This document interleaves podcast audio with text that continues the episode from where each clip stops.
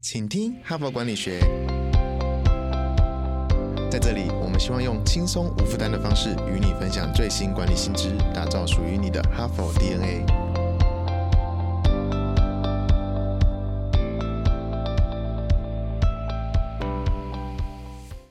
各位哈帕的听众朋友，大家好，欢迎再回到我们的节目。我是本周的代班主持人，哈佛商业评论全球繁体中文版的副主编，我是敦化。今天啊是星期三，一个星期眨眼就过去一半了。大家加油，再拼几天，我们就迎接周末喽。那我们今天的节目内容，应该说，我们这一整周的主题就是要帮大家在工作上加油，帮大家在工作上更有效率。我们的主题呢，就是提升你的专注力。那在节目开始之前，让我先问大家一个问题：你最近一次专心致志只做一件事情，而且超过半个小时，是在做什么呢？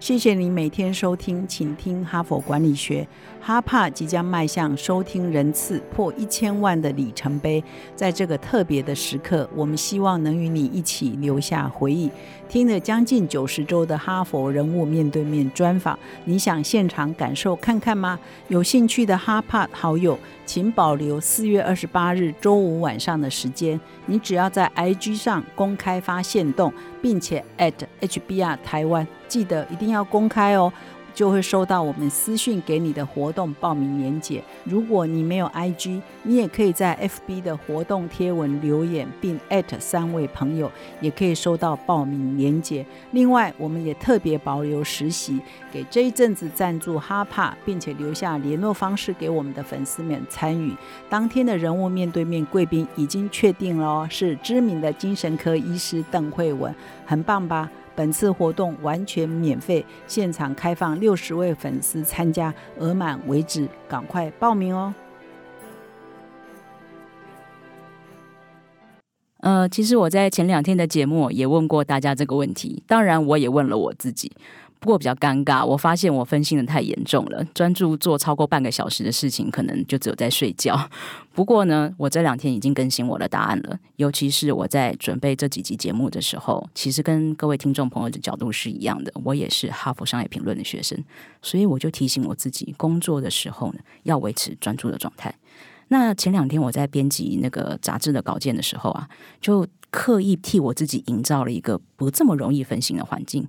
哎，果然我发现我真的有比较专注哦，很明显我在看稿子的时候思路就清晰很多。说到这里，不知道大家会不会很好奇哦？就是我们杂志的编辑部是长什么样子？大家有想象过吗？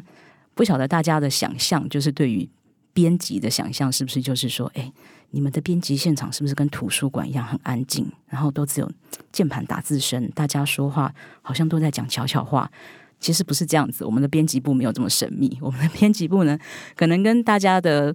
办公室长得很像，就是一般普通型的那种开放型办公室，就顶多座位之间会有一个半高的隔板而已啦。那没有隔板的，也会被各种什么书啊、杂志啊堆起来的墙给隔开。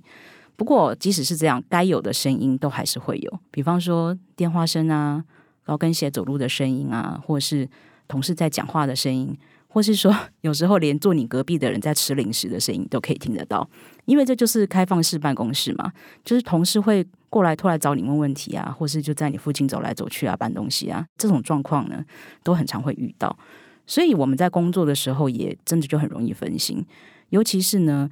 开放式办公室当初最被推崇的一点，就是你可以随时转一个身，就去跟你的同事请教一些问题，或是轻而易举的就进行交流。尤其现在就是呃远距工作开始兴起，也有一些人在反思这个问题，说其实面对面的交流也是很重要。那开放型办公室就是能够去促进非常自然面对面的交流。我自己也是这方面好处的受惠者啦。当年我刚进公司的时候，很多事情也是一知半解。然后都是靠着三不五时就要去请教坐在我隔壁的主管呢，才能够很快的学习很多的事情。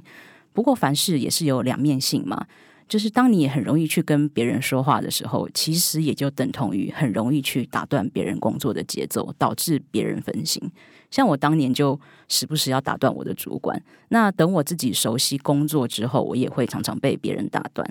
我想这可能也是很多人目前在工作上的一个困扰。有很多的研究也指出说，环境的噪音和干扰是开放式办公室的弊病之一。那我们有没有什么方法可以在维持这种呃良性沟通的情况下去尽量降低干扰呢？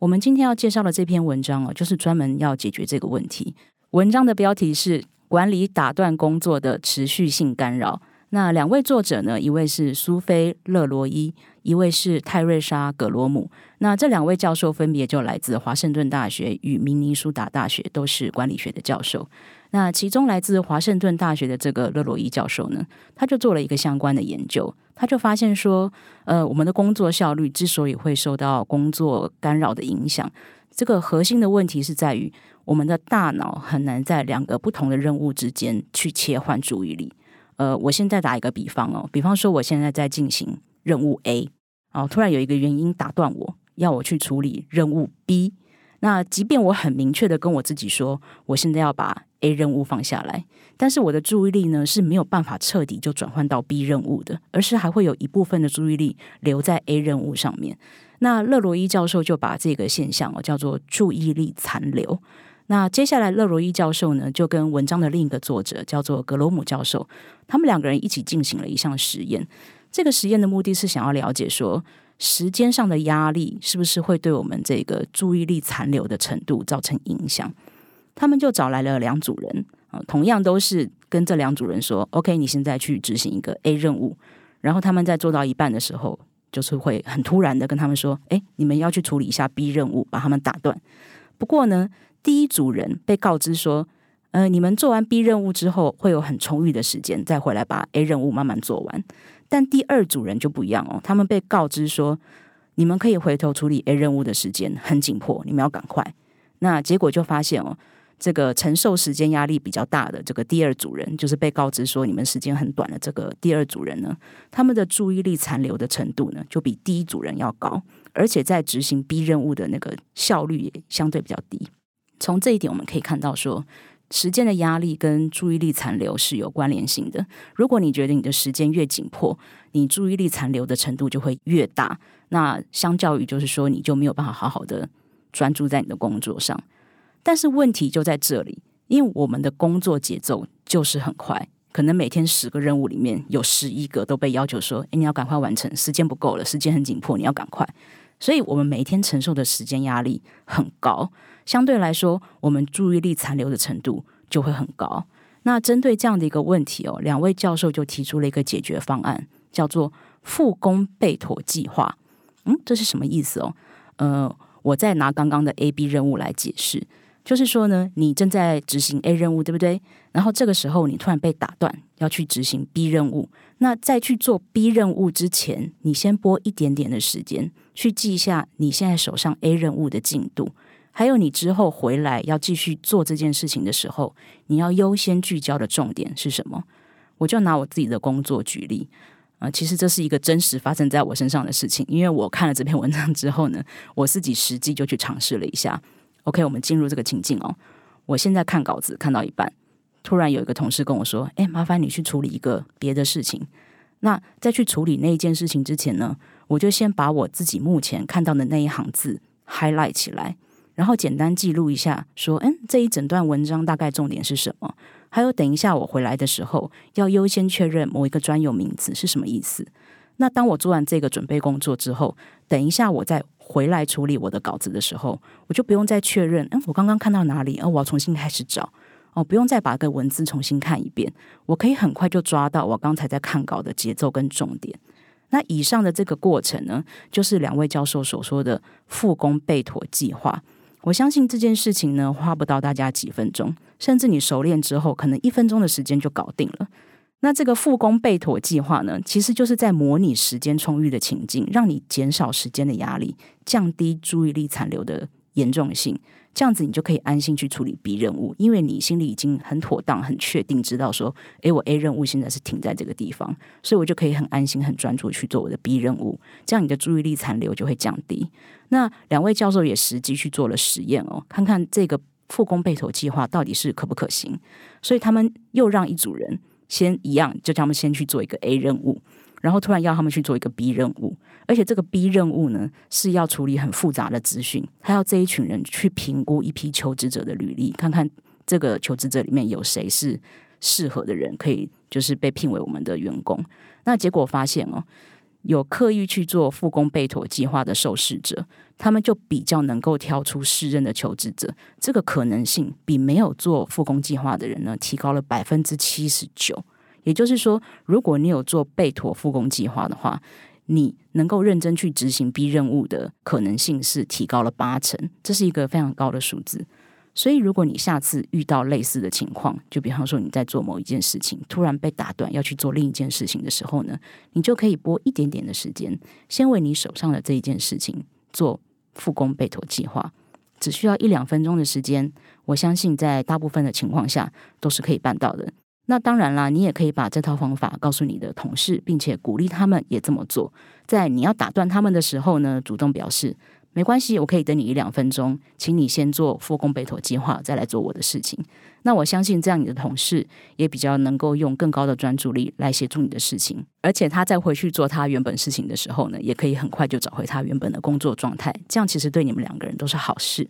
那除了我们刚刚提到，就是在办公室会遇到的同事干扰呢？其实办公室还存在其他的干扰，包括像各种噪音啊，还有各种通讯设备叮叮当当一直响。我相信这样的干扰问题，对大家在工作的专注力上也是一个。很严重的干扰。那哈佛商业评论上，其实我稍微就是在我们的资料库里面检索了一下，有非常非常多的文章都在探讨这个问题。那因为相关的文章实在是太多了，所以我就帮大家做一个综合性的整理。嗯，我就在这些文章里面简单的摘出了三个比较实用的小技巧，介绍给大家。那看大家自己也可以实际在工作上试试看。好，第一个小技巧，其实我们在前两天的节目也稍微有提到，就是说你主动把这一些通讯设备的通知讯息全部都关掉，比方说 Line 的通知讯息关掉，Teams 的通知讯息关掉，简讯通知信息关掉，新信件的通知讯息也关掉。然后或是说，如果你觉得啊不行，那我实在忍不住就想要看手机，那你就把手机收起来，收在包包里面，或是收在抽屉里面。总而言之，就是。制造一点摩擦力，让你不要去看你的手机，强迫自己隔一段时间，比方一个小时看一次。那你在这一个小时里面，你就可以非常专注的做你的工作，就不会听到那些叮叮当当的提示声，或是让自己觉得很焦虑，忍不住想要去看。那第二个方法哦，就是如果你觉得你的办公环境很吵，你隔壁的同事一直在讲电话，可是。他这个电话又是很必要讲的业务电话，你不能阻止人家讲电话，那你该怎么办呢？这个时候你可以运用办公室的其他的空间，也许办公室呢会有一些相对安静的角落，比方说，诶，暂时没有人坐的角落啊，或是说这个会议室目前暂时没有人用，那你就可以让自己在需要极度专注的时候，让自己到这些比较相对安静的地方去做。那你离开的时候呢，你就可以告诉你旁边的同事说：“哎，我现在要去会议室办公。”或是说，你就在你的桌上留一个便利贴哦，就是留言说：“哦，我在什么什么地方工作。那如果你有紧急的情况的话呢，可以到哪里哪里找我。那这样子也就不会耽误到一些真的很紧急想要找你的事情了。”那第三个技巧呢，就是设法去降低环境的噪音。比方说，你连同事的打字的声音，或是走路的声音、拆零食的声音，你都觉得啊不行，实在是太干扰了。那也许你可以考虑戴个耳机，你就可以戴耳机，然后播放一些能够帮助你专注的音乐啊，或是说像很多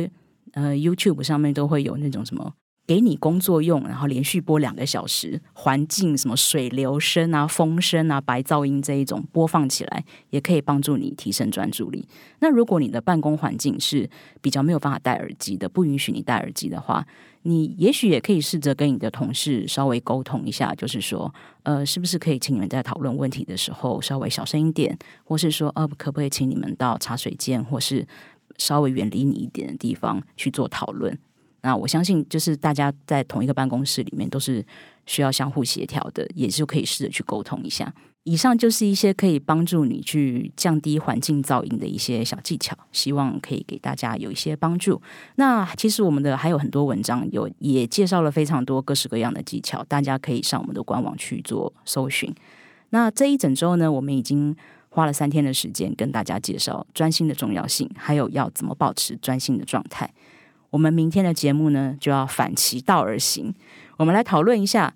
其实不这么专心也是有好处的哦。那如果你就是天生就是那一种没有办法长时间专注只做一件事情，我就是忍不住会想东想西的那种人，那我我要怎么办？难道我就没救了吗？诶，不要紧张，其实这就是你的一个天赋，有些工作就很适合你。那到底是什么工作呢？如果你想知道的话，不要错过我们明天的节目哦，拜拜。